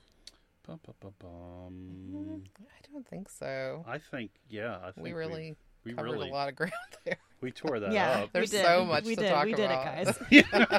I know. Very proud. I'm very sure, proud of like right after we get off, I'm gonna be like, "Wait, I remember this." I know. You know, but That what are you gonna know. It's just one of those movies. Uh, it is. Well, first segment that we have is deflick. So this these are our deflick moments, which I feel like there will be a lot, and some we've probably already discussed. Um, my first deflick was I don't know if you guys remember this when Ellie first goes into the Toucan pub, um, and she's in the basement. She sees somebody in the mirror, and it's a man in the background and i didn't know who deflick that was i wanted to say maybe a young lindsay Hmm. um but i wasn't sure because it happened so quickly and it's it's kind of far away but she does see like a man in the back and then she turns and he's not there. Um so i don't know if you all had any theories on that. Yeah, that's a good question because I noticed that too, and I probably I didn't actually think it was young Lindsay, but it could have been. But it could have just been one of these many, you know, creeps. creepy men following, you know, creepy ghost men following her around, um, yeah because she's attached to these ghosts. I never caught it, guys. I, I blew it. I never never saw it. Never saw it.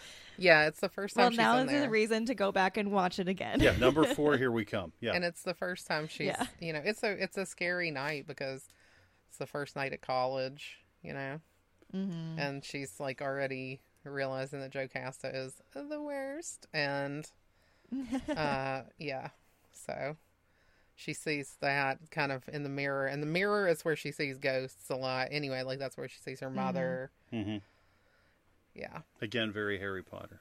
that's ah yes mirror yeah Well, all right. So here's one I've got. Okay, so Ellie has these scissors, and she goes to stab Jocasta, and you know John stops her, and then she, you know, Jocasta's like, "I'm going to security." What happens there? Like, how does that? Yeah. How does that resolve? Like, I don't feel that that would be the ending of that story. This would be like video cameras, witnesses, court. Yeah. You know, like Yes. jail time. Attempted like murder. exactly. You know, but then I'm like, now with this, I, you dosed my drink info.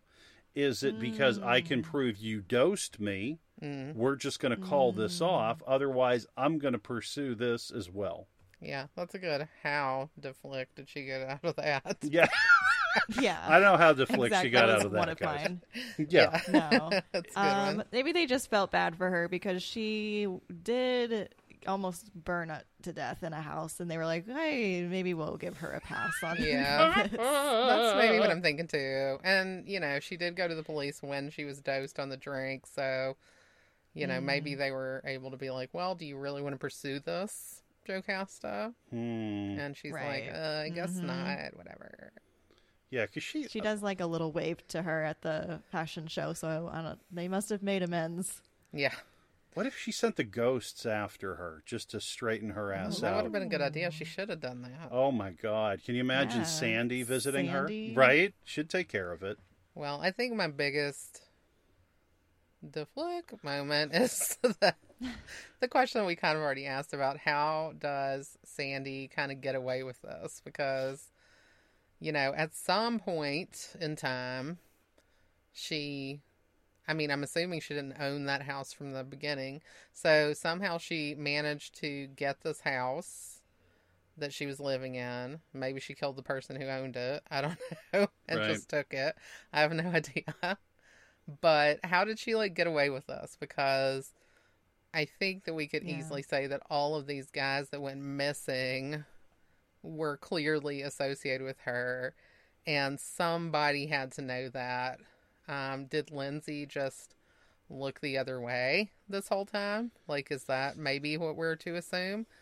That he knew this was happening, but I can't say that I absolutely feel that because I do feel like, you know, the one time we saw young Lindsey, he was kind of victim blaming her. Mm-hmm. So, you know, how did this happen? Like, how did she manage to get away with this? How did this stop? You know, I don't feel like I got enough of an explanation of that. And, you know, I mean, not necessarily that I would have wanted them to kind of go down a really long road of explaining this to me because the movie isn't Mm-hmm. yes, you know, in some ways, Sandie is kind of the main character of this movie, although Eloise is our narrative character.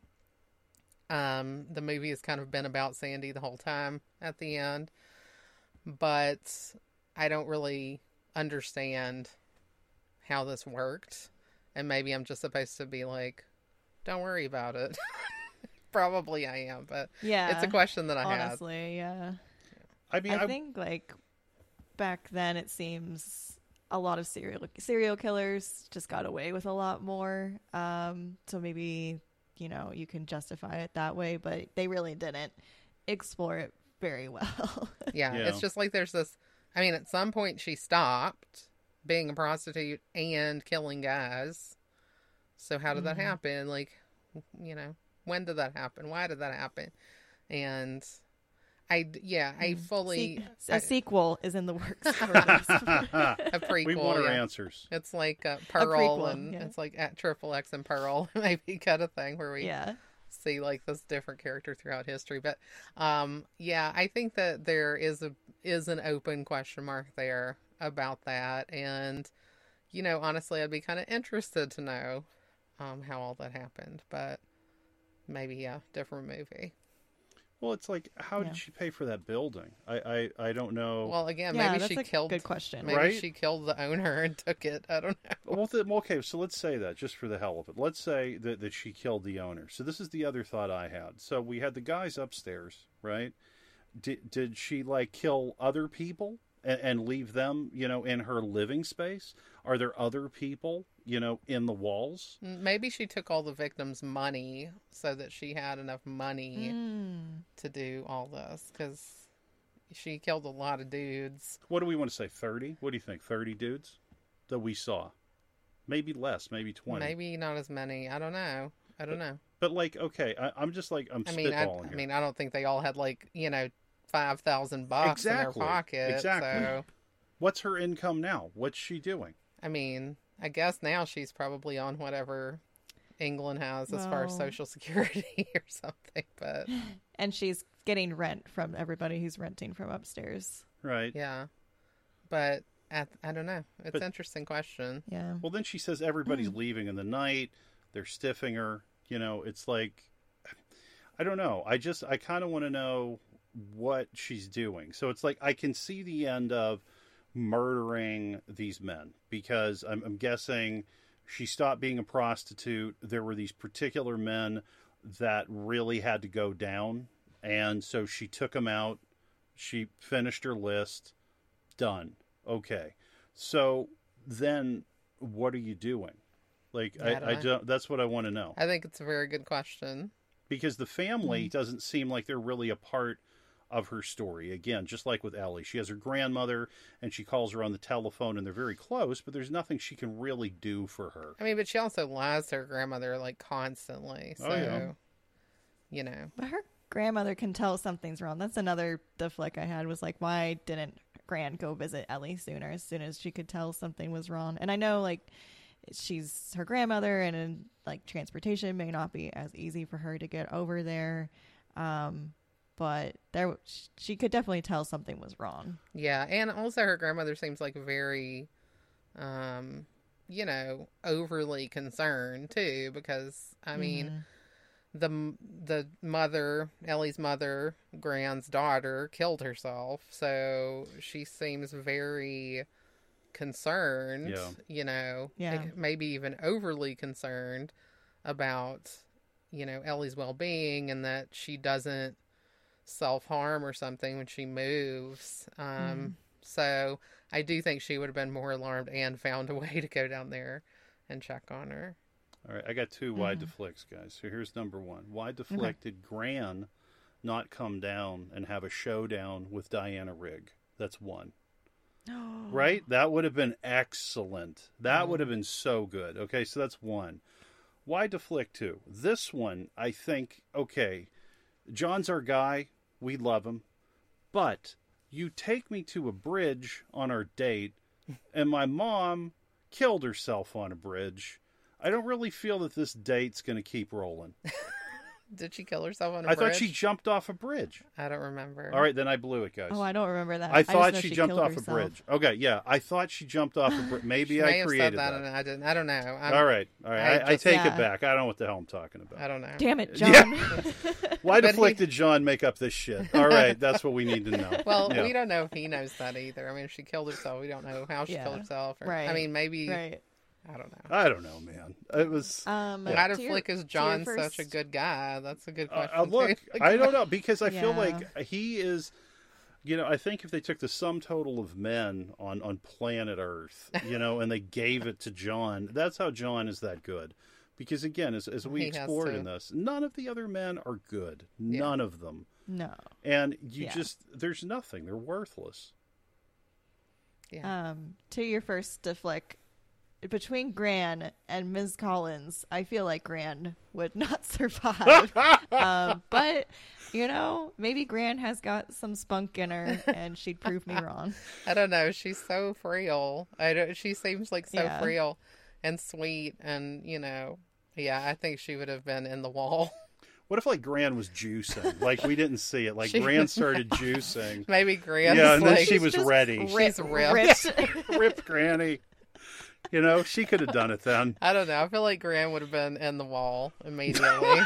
yeah. Just Sorry. I would feel like we would have we would have come back to the apartment and Ellie would have been like, Why are you putting plaster on the wall? She's like, Oh, we just have rats, don't worry about it and that would be Gran Mm-hmm. in there. Uh, well, uh, like, uh, hey, have you seen my grandmother? She was supposed to come. Oh, she stopped by and had some tea, and um, yeah, That would have said she had been quite a twist. Right? oh, that would have been very horrible. been a nightmare. Well, and also, They the- just didn't even want to go there. That would have been too bad. now is the tea poison or is the tea just a sedative? That's the next thing because she gives her the drink, Yeah. and then she's like, you know, sleep. She's like, I'm not going to stab you like the other ones. So I'm like, okay, is this like something that's going to put you out? and put you out so hard you're going to stop breathing? Or is this something that's just going to knock you out and I'm going to do something else? Because she said, like, you know, the cops already think you're going to kill yourself anyway. Mm. Oh, like stage it. Ooh. Yeah, that's it- it's- crazy. I feel like Mm. she's she's going to go the distance because she wants to stay out of jail. Interesting. Yeah. She's Yeah. I do think yeah. like Ellie pukes it up at one point when she's crawling up the stairs, so we never really know. I feel like it was if it was poison, she'd be dead. But Right. if it's sed- like sedative, then there's more of a chance that for why like she ended up living at the very end. Yeah, I think she could have poisoned her, or you know, she could have given her a ton of sleeping pills or something like that that really is a sedative, but would kill her hmm because it's so Yeah. depressing on like the it depresses breathing and things like that. And she could have just been like, "Oh, she's just been really upset and depressed, so I guess she just killed herself." She took these pills. I found them. Oh yeah, no! Yeah. exactly. Mm-hmm. Well, here's a weird Yeah. one. When okay, so when John and Ellie come into the apartment when they're going to go upstairs, Ellie, you know, falls on the stairs. And again, when we have, you know, Sandie coming to kill her with the knife, she falls on the stairs and it looks like about the same spot. That's a parallel structure again. Yeah. Maybe there's just a loose, like, uh, carpet or something on that. Gran Yeah, I feel like Sandie needs to do some repairs, you know, get it up to code. You know? I think there's some code people, you know, not buried worried in about that. it. She's fine. Yeah, it's good. No. It smells great. Oh, Anytime the code people come around, the tea comes out. Yeah. Would you like some tea? Yeah. Just she's, Yeah. she's got some room left in those walls. Don't worry about it. Oh my god. Part of me thought they could be in the Ah. bed, honestly, because you know how they come out of the bed. Now they very well could be in the Mm. floorboards underneath. I think that's what we're supposed to think because they're always they're busting up through the wall through the and and Yeah. it's that really interesting visual effect of looking like the wall is like breaking mirror Yeah. even though it's a wall. hmm Yeah. Yeah. It was really cool. Uh, okay, I think that brings us over to our next segment, which is Dick of the Flick. And I feel like this Mm. will be a very short segment because we can all pretty much agree the Dick of the Flick is Jack and all the other men, right? Absolutely. Absolutely. Okay. I don't know. I think there's a case for Jocasta. being- And she gets a small nomination. I, I agree with that. I mean, it's funny because it's like, well, is like, you know, ruining somebody's life, turning them into a prostitute, and uh, yeah, causing them to be sexually assaulted every single night worse than being Joe Jocasta. Hmm. Jocasta is just such. I'm- A, I think it's just because she's such a bully, and I've known people like Yeah. this. Same. You know, I haven't yeah. known anyone that, you know, turned me into a prostitute and ruined my life, but I have known a lot of Jocastas, so I guess it's my personal Mhm. feeling that makes her so gross and awful. But yeah, I think Jack really he takes this one home. It's Yeah. unanimous. Absolutely. The worst. Yeah. He's the worst. Uh, yep. No question there. And Yeah. Matt Smith is so slimy and Oh, gross yeah. In this role. Yeah, He's he does a- Really good job with those roles. Yeah, definitely. Yeah. All right. Well, I think that brings us to our last segment, which is how many flicks do we give? Mhm. Um, first, I'll share how this movie was critically received. So on IMDb, it has a 7 out of 10. Woof. And then on Rotten Tomatoes, it is 76% from critics and Okay. a 90% from audiences. So critics may not have liked it as much as audiences did. Um, do either of you want to go first for your ratings? Um, remind me of your scale. It's uh, up to five. Five is Okay. the best, and you can do decimal points. So I think critics are sleeping on this one. I think this is a very good movie. Personally, I think I would give this. I think I would give it a 4.5 myself because I think it's so well put together. The casting is on point. Like everyone in this is Mhm. perfect for the role. Thomasin Mackenzie is excellent. Of course, Anya Taylor Joy we think is amazing all the time. Always. Yeah. Yeah. Um, Diana Rigg, Yes. come on, how Yes. awesome! Yeah. And this is her last performance ever, so I mean, it's just Mhm. like whoa. Edgar Wright so well thought out. Like he does such a good job layering the story and keeping this order and it just brings up so many cool questions and like just look at how cool our discussion was about this like that just shows you what a Yeah. good movie it was so for me i think i would give it the 4.5 the 0.5 off is for maybe leaving a few unanswered questions that i kind of wish i had you know known more about. But overall the style of this movie the the story the acting all comes together for me. So that i would call it yeah a 4.5 at least a 90 out of a 100 Yes. at least Okay. what do you think I am just gonna give it all up. This is a five to me because I feel like any movie, there's gonna be some holes. There's gonna be some unanswered questions. Anytime you watch something, even if it's your favorite thing, there's gonna be something where you're like, "What was that?" But we just move past it. This again, I watched it three times. I would be happy to watch it again now. I want to see this dude in the mirror at the pub. I want to figure out some more of the clues because this movie again is so well put together. I feel that there's more information in there that if we we dug deeper, we look closer, we would get more. The soundtrack is a mm. touchdown. Yeah. And I don't give a shit about football, but it is a touchdown. You know, I feel that because it's just it's so good. A- again, the lyrics match up. It's great because it's familiar yet different. You know, there's a real like understanding of the location. The cinematographer, Chung Hoon Chung, incredible. You know, he did The Handmaiden. You know, he's like it's like everybody here is just is just so so strong, you know? Yeah. You have Krysty Wilson Cairns, incredible. Listening to the commentary with her and Edgar Wright, these two knew exactly the movie that they wanted to make.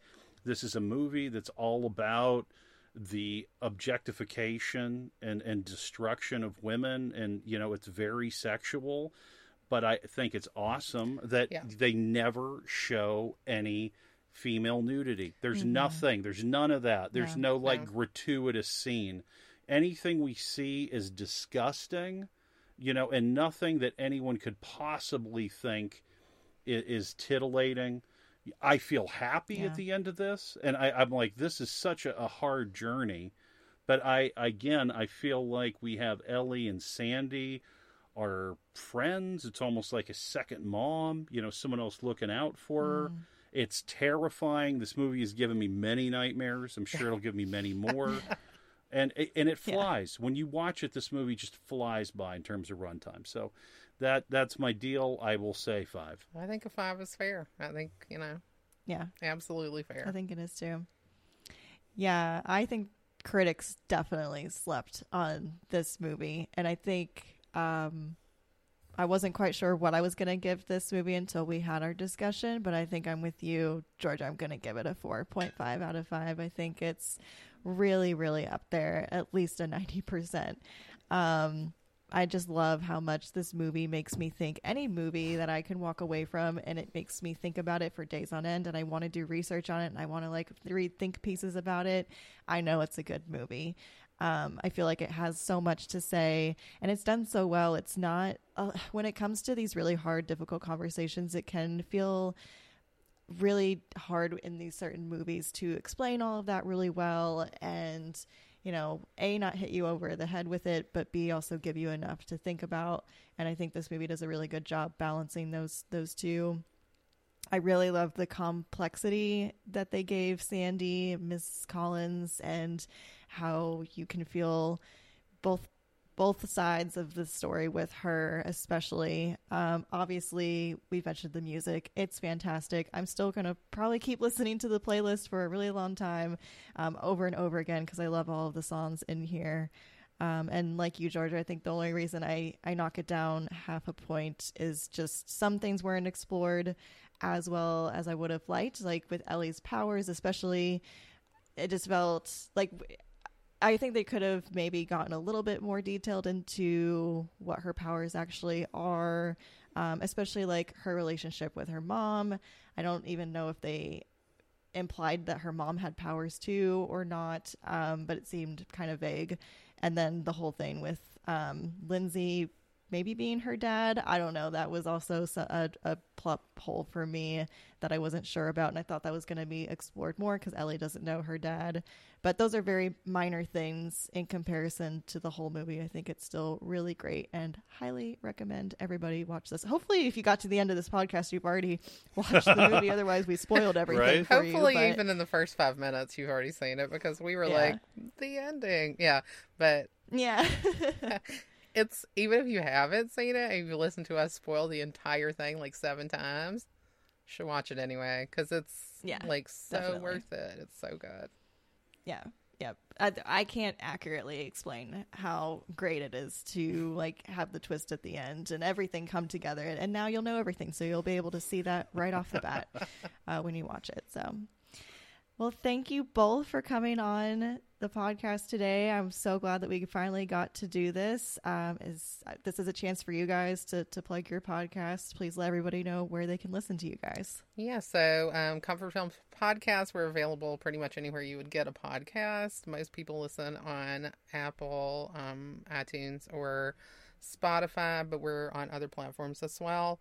Um, and if there's a platform you like to listen on that we're not on, um, check us out on Instagram at Comfort Films Podcast and let us know where you'd like to see us.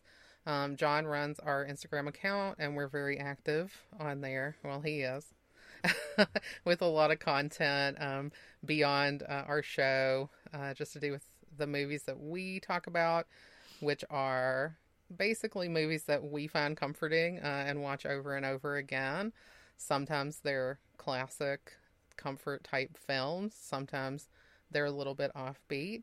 And uh, we often welcome guests who share their favorite comfort films with us as well. So um, we're pretty much weekly and we'd be happy uh, to have you stop on by and check us out.